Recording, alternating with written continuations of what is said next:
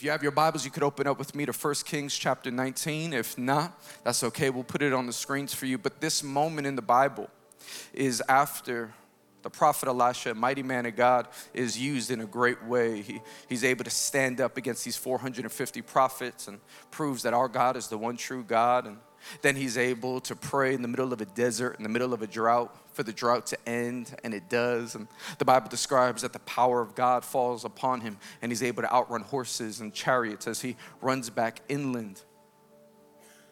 And then the very next verse is where we pick up, where it says, now Ahab, Ahab is the king, and he's married to a woman named Jezebel, both of them demon-possessed. Evil man, evil woman. It says, now Ahab told Jezebel everything Elisha had done and how he killed all the prophets with the sword. So Jezebel sent a messenger to Elijah to say, may the gods deal with me, be it ever so severely, if by this time tomorrow I do not make your life like one of them. And to be honest, Elisha just proved that her God didn't exist. But yet that did not matter in this moment. It says that Elisha was afraid and ran for his life. When he came to Beersheba in Judah, he left his servant there while he himself went a day's journey into the wilderness. He came to a broom bush, sat down under it, and prayed that he might die.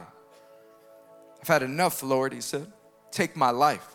I am no better than my ancestors. Then he lay down under the bush and fell asleep. All at once, the angel touched him and said, get up and eat. He looked around, and there by his head was some bread baked over hot coals and a jar of water. He ate and drank and then lay down again. The angel of the Lord came back a second time, touched him, and said, get up and eat. For the journey, for the journey is too much for you. So he got up and ate and drank. Strengthened by the food, he traveled forty days and forty nights until he reached Horeb, the mountain of God. There he went into a cave and spent the night. And the word of the Lord came to him. What are you doing here, Elisha? What a powerful question. I want to take the next few moments. I want to talk to you from this thought. Get up and eat. That's a prophetic declaration today over your soul, over your mind, over, over the, over the Spirit of God that's on the inside of you, wrestling through all the emotions and the tension of your stress and anxiety. Get up and eat. Let's pray one more time. Holy Spirit, speak. Peel back all the layers, all the emotions, all the feelings, so we could be the men and women that you've called us to be. In Jesus' name. Come on, if you agree, can you shout amen? Amen. Amen. Amen. Today, I, I've been tasked with the beautiful assignment of teaching and preaching on stress and anxiety.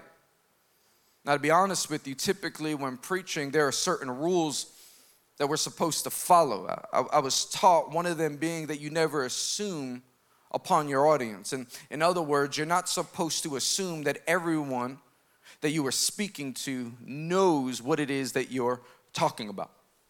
However, I'm gonna break that rule, because I believe it is safe to say today that everyone here has undergone some type of stress in one moment or another and has dealt with the deceitful kiss of anxiety. First, let me say this. Your feelings are real, and your feelings are not telling you the truth. Your feelings are real, and your feelings are not telling you the truth. Both are true, but the greater truth is that these feelings will lie to you.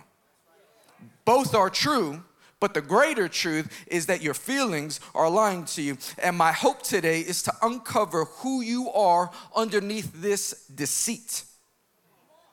See, stress, stress is the thief, the thief of passion, and anxiety is the distractor of vision.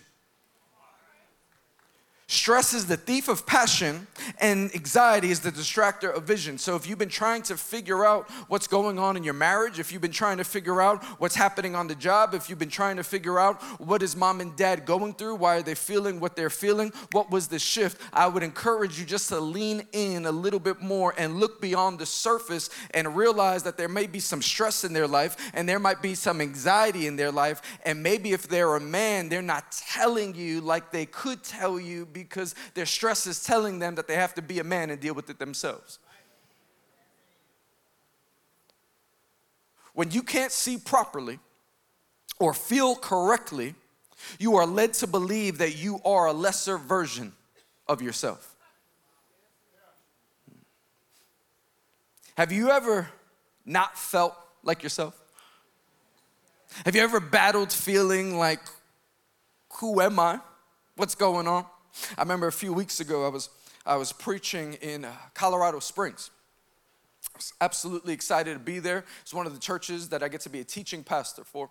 And on this, this one trip, I usually have a guy with me named Al. He travels with me everywhere, but for whatever reason, the same way he wasn't able to make it on this trip, he wasn't able to make it with me there before, so I was prepping him the entire time, letting him know about altitude sickness, letting him know, but man, you gotta make sure you eat, you gotta make sure you drink water, pop two Advil on the plane, which by the way, I'm not a doctor, so if that's incorrect, forgive me, but I'm telling him, I'm telling him what to do because, because I have been victim of it many times, each and every time that I've been there before. So, so as I'm warning him of this, he, he's preparing, and, and then when we land and we're headed to dinner, all of a sudden, I feel sick. He's fine, which was frustrating, by the way. I knew exactly what it was immediately. I felt this before, and I remember not feeling like myself. But I remember from the last time, what I needed to do was get some food in my system immediately. And would you know, the moment we got to that restaurant, I asked for some bread, I asked for some water, and within a few seconds, within a few, few seconds, I went from not feeling like myself to coming back to myself, all because, all because I got some food in my system. I went from not feeling like myself to feeling like, ah, there you are. I felt like myself again. I've learned in this season that there are many people walking around feeling like a lesser version of themselves. When I'm talking to people, whether it's in Manhattan or around the country, there are people they're just describing over and over. I just, I don't know what it is. I just don't feel like myself. I don't, I don't feel like myself. I, I feel like I'm battling stress and I feel like I'm battling anxiety. And if we're able to identify the symptom, I can tell you the reason why it is that you are going through what you're going through. It's because the stress is lying to you and the anxiety is lying to you. See, our anxious minds is robbing the peace of our soul and our minds. The core of our souls are starving for peace. And unless you identify it, you won't know how to fix it. So at the end of the day, you know what you really need? A good meal. Because the fact of the matter is, you are not yourself when you're hungry.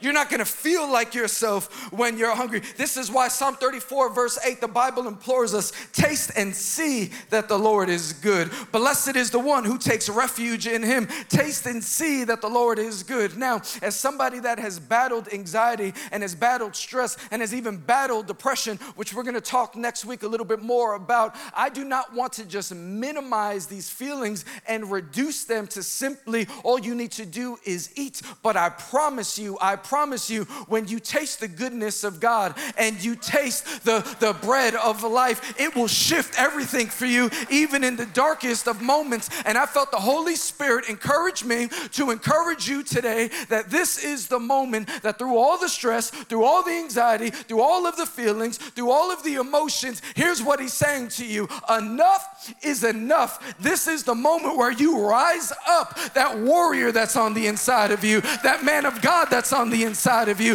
that woman of God that's on the inside of you. You are not the sum total of your feelings. You are not even the sum total of your mistakes, but your anxiety would tell you otherwise. Your stress would tell you otherwise. This is why the Holy Spirit is saying this to you today. Get up and eat. Get up and taste of the goodness of God. Get up in the name of the Lord. Eat of his fruit. Eat of his word. Because when you do, you, you'll realize, you'll realize that the journey in front of you is too much to make it on your own. In fact, for some of us, it's that mindset in and of itself that got us here. It's trying to do it on our own. Today, the, the challenge that I want to give to you is simply, what are you taking in? In other words, what's your diet like?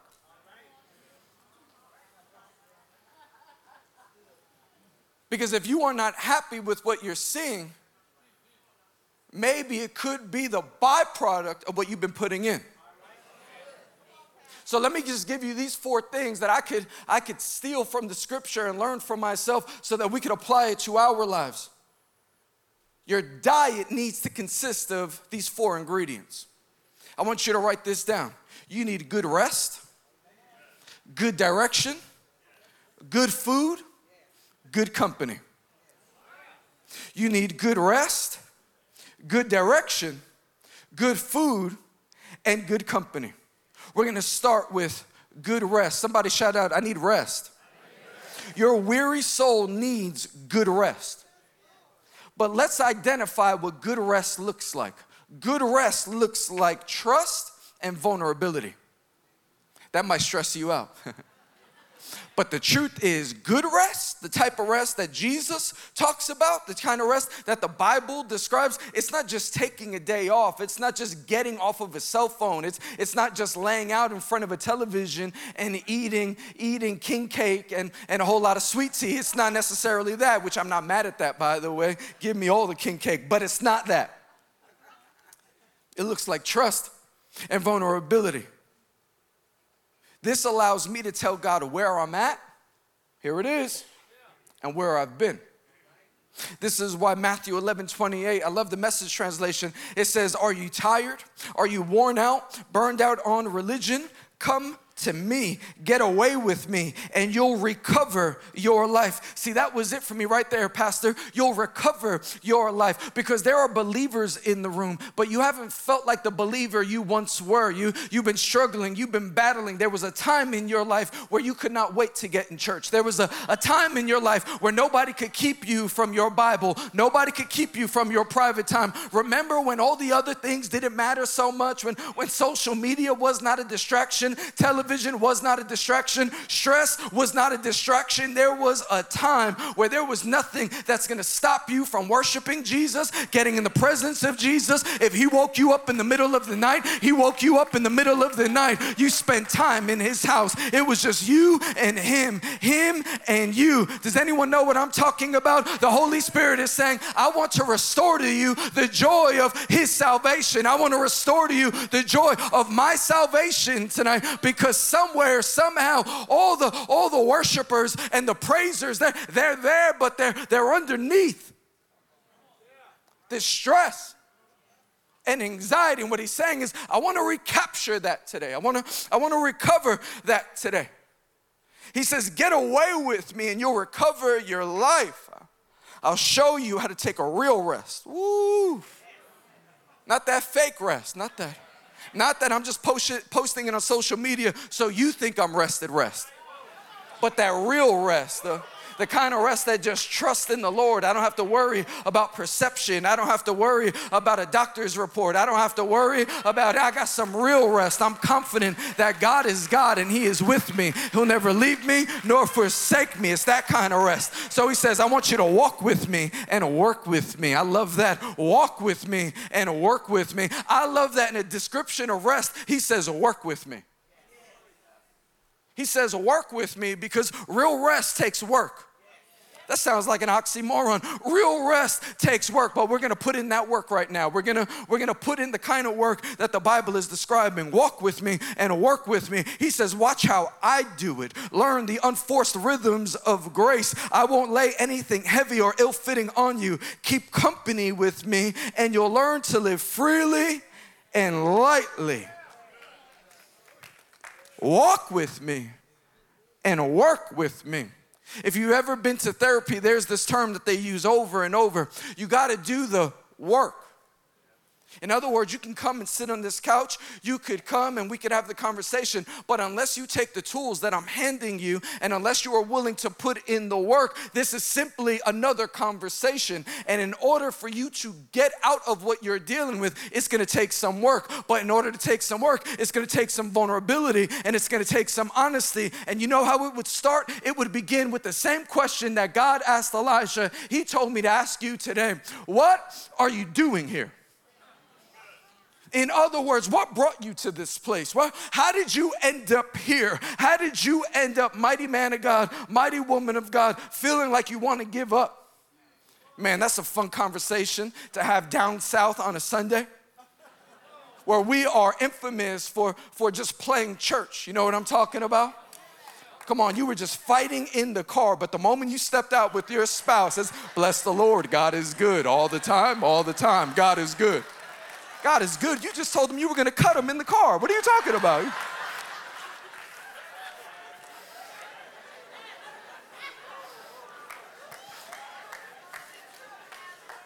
Hey, who, who wants to do the type of church that says, I don't got to put on for anybody? I could just be honest about who I am and what I'm going through. Hey, I need Jesus because Jesus is the answer. He's the way, he's the truth, and he's the life. And if we're being honest, the reason why I'm here right now is because I try to do things on my own. So here's the thing. I'm not going to project anymore. I'm not going to pretend anymore. What I am going to be is a man of vulnerability and honesty, because if we're being honest, it's confession that got us here in the first place.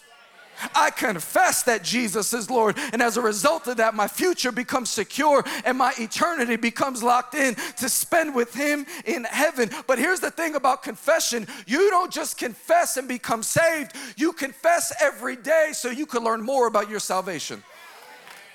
What are you doing here? What? In other words, what happened? And by the way, he's God. So he already knows the answer. So why is it that he would ask us a question that he already knows the answer to? Because God says, unless you are willing to open up to me, I can't put my hand on it. You want me to bless it, but you're concealing it from me.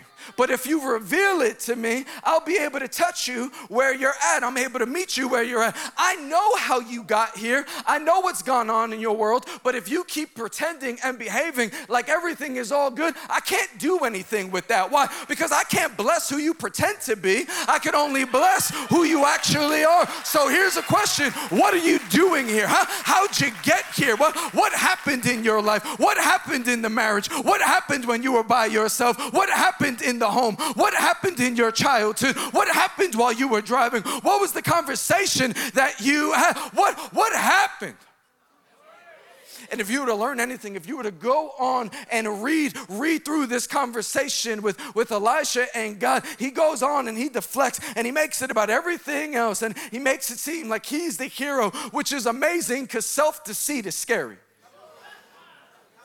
Come on, anyone good at self-deceit? We know how to lie to ourselves. My goodness, I know how to lie to myself. I am the guy that will go to the gym for a day, eat two clean meals, talking about I deserve a cheap meal. You know what I'm talking about? Bring on the Albashes, I deserve it. We gotta be honest with where we're really at and what's really going on. This is why he says, work with me. We got to put in the work. We got to get, we got to get honest about why we're here and what's going on.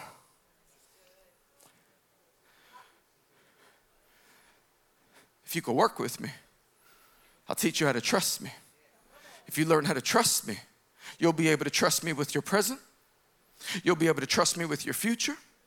More importantly, you'll be able to trust me with your past. Because more than we like to admit, I know it's behind us, but really it may not be. The day might not have passed, but the experience might still be lingering in our heart, in our mind. So when having this conversation, what are you doing here? It could simply be because something happened. I'll never forget twenty twenty-one, having my first therapy appointment. That question was asked, how was your childhood? Without even thinking about it. This, these rush of emotions and repressed memories that I had locked up and only shared in small details with my wife. Things that happened to me when I was seven years old, never wanted to talk about. Man, it hit me like a sack of bricks. And as it, as it came out, as it came out, I started to understand. And as I started to walk, I started to learn where that stress came from, where that anxiety came from over the course of the last few years. It was this buildup. You know why? Because you could pretend like you're beyond it, but, but it's going to come out some way, somehow. The same way if you eat calories in private and you tell me you didn't eat it. Talking about I'm eating clean. Looking like you ate some donuts. You know what I mean? Like, too far, my bad. I'll bring it back. I'll bring it back. We got to be honest. We got to be honest about where we're at. We got to be honest about what we're going through. And here's the thing. It could sound embarrassing until you realize you ain't the only one. We've all been through it. We, we've all had to walk through it. So, so the more we have these conversations, the easier the conversation becomes. This is why I'm so grateful for Pastor Jonathan that he would want to normalize talking about these things, because the fact of the matter is that's what brings glory to God by there. I am not the sum total of my experiences, but I cannot dismiss my experiences. And in the face of my experiences, guess what? I'm still going to serve the Lord. I'm still going to praise the Lord. I'm still going to honor the Lord with my life. I'm still going to worship him. I'm gonna, still going to praise him, because Because even though I might have gone through some things, God is still good. Come on, if you agree with that, can you shout amen? Amen. This is why you need you need good rest. You need good direction, by the way. You need a you need a good word. You need a good word. Your weary soul needs good direction. Good direction comes by prayer and reading. Prayer and reading. Prayer and reading. It is one thing to talk to someone else about God. It's another thing to talk directly to God. And then pause long enough so that he could talk back. Whether it's prayer or the word, you know that this book is the only book where the author is always present. He speaks to you and he talks to you while you're reading. I don't care how many times you read that chapter. There's new revelation to uncover. This is why the Bible says there's nothing new under the sun. He's going to encourage you and he's going to he's going to speak to you. Look at what Proverbs twelve verse twenty-five says. It says, anxiety in a man's heart weighs him down, but a good word makes him glad. But a good word makes him glad. I think when you spend a good amount of time in church, you could think, I don't need another service, and I would beg to differ. I don't need another word, as if, as if the word didn't do anything for you. It's not true. It's not true. You might be where you are, dealing with what you're dealing with, but I promise you, it would be worse if you didn't have that word. A good word does well for your soul. It was a bad word that got Elisha here. He listened to a woman that had absolutely no authority, but because he believed what she said, it got the best of him. Why is this? Is it that there were power in his in her words? Uh, it's more so that there's power in the mind. The Bible says, as a man thinketh, so he is. So the fact is, he received those words, and he believed in those words, and as a, as a result of believing in those words, he found himself in a place of anxiety and stress, when in reality, he's scared of a woman that made a promise that falls flat. twenty-four hours later, the promise doesn't come to pass, and yet he's still stressed about it. And what's amazing to me is that he's eating with an angel, and he's still stressed about the woman. I think, I think so often we miss out on what's happening right in front of us, because that's the trick, that's the trickery of our stress and our anxiety. It will lie to you and tell you that things are worse than they really are, when in actuality, they're not as bad. But if I could get you to feel bad, you'll think they're bad.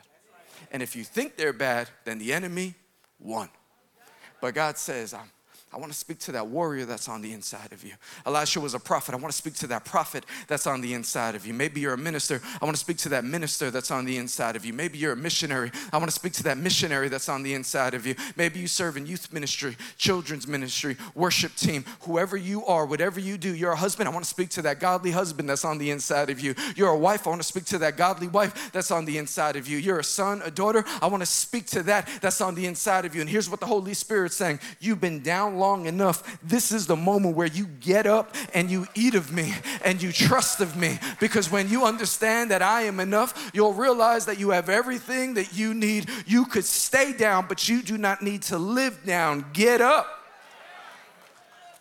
Open up your spirit, open up your heart to this word, because, because it's the direction that you need. It's not even so much the proximity, because if we're close but you're not obeying, then what's going to come of it?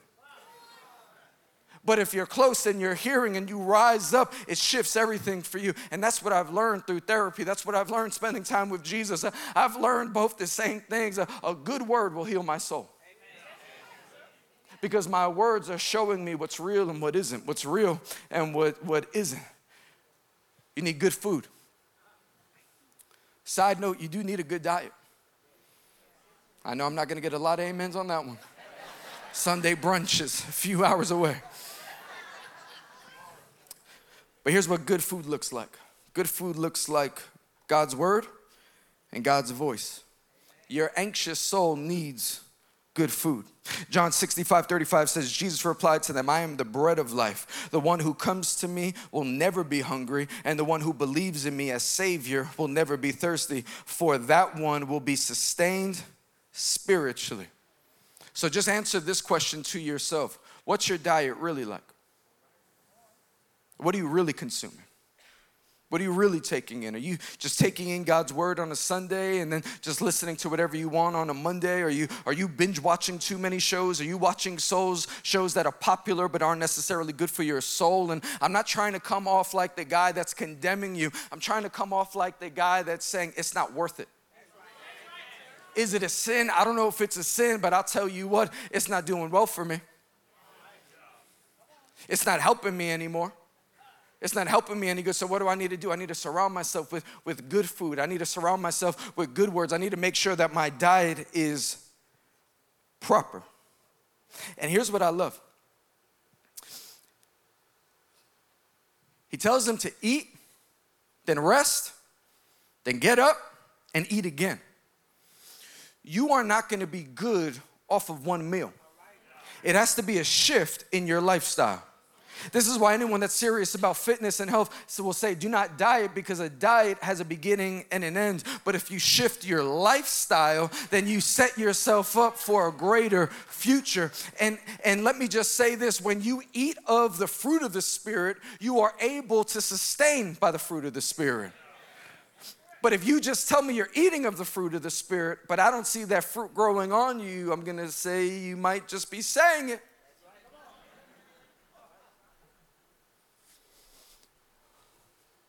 I'm going to close here. The same way Elisha ate up the words of Jezebel, and it shifted how he was living. I would challenge us, I would challenge us that we could be similar to an Elisha. And here's the beautiful thing about an Elisha. He was a mighty man of God. But mighty men and mighty women of God still deal with life. We still deal with hardship. There was a time where the church was saying in the eighties and, and the seventies and maybe early nineties that, that if, if you have stress or if you have anger, if you have sickness, then you somehow may be in sin. And the issue with that type of preaching is that it robs us of our humanity. See, what blesses God is that even in our humanity, we'll still worship him and we'll still honor him. He says, you'll have troubles. You're going to deal with troubles in this world, but it's those that deal with troubles and worship me enemy and praise me anyway. They're going to be the ones that see the that see the goodness of, of God. Warren Wiersbe describes this as the Elisha complex. It says it could rob you of power and joy, so beware. Elisha went from victory to defeat because he started walking by sight and not faith. He believed in Jezebel's words, but not God's word. He forgot how God cared for him for three and a half years. Fear replaced faith, and he ran for his life. Listen, becoming so concerned with himself rather than giving himself. You'll notice that if you were to read the verse, verse two, he says, your life. Verse three says, his life. Verse four says, my life. Men and women of God, when did this become our life? I thought my life is not my own. I thought my life belongs to him. And I am telling you, the moment it shifts, the moment it shifts and you go from victor to victim because of narrative, I am telling you, you will bring on more stress and you will bring on more anxiety because what you'll believe, what you'll believe is that you're going to be the one that has to help yourself to come out of it. And the Holy Spirit saying, son, daughter, that's not true. I'm with you. I'll never leave you. I'm, I'm with you. I'll never leave you. This is why, this is why you need good company. Team, you could join me. Worship team, you could join me. You need, you need good people in your life to help you pray it through. I love this verse in, in Philippians. You've, you've heard this one before. Almost, you could almost guess that I would share this verse if we're talking about anxiety. Philippians four six, if you could put that up for me. It says, do not be anxious or worried about anything, but in everything, every circumstance and situation, by prayer and petition with thanksgiving. Continue to make your specific requests known to God. You know what makes this verse a little bit more beautiful for the context that we're operating in right now? This verse was not written to an individual. This verse was written to a group. It was written to a church. And in the church, in community with one another, now think of this verse being read. Do not be anxious about anything, but, but with prayer and petition, right? With prayer and petition in every circumstance, in every situation, give thanksgiving. Here's what it's saying. As you gather as believers, be honest about your anxiety, but do not allow your anxiety to rob you from prayer and thanksgiving. In fact, let's be honest that we do carry anxiety, and let's pray together, and let's worship together, because I need you and you need me, because we are connected and we can stand with one another and we can bless one another. And the lie of the enemy is, is that you're all on your own. In fact, I love Elisha says, he says to God, I'm the only one. But we just read that he went out of his way to drop off his armor bearer. The guy that was there to serve him, he got rid of him. Why? Because anxiety will make you think that you're by yourself. But the truth is, you're not alone. You just chose to isolate. I want to challenge you today. You don't got to do it on your own. It's time to get up. Let's get up together.